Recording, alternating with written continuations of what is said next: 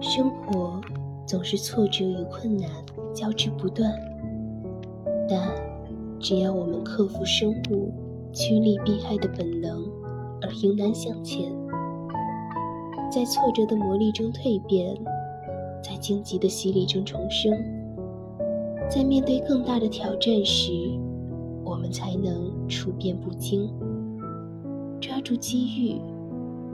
战争虽然击垮了奥斯特洛夫斯基的身体，但也为他的思想与灵魂带来升华。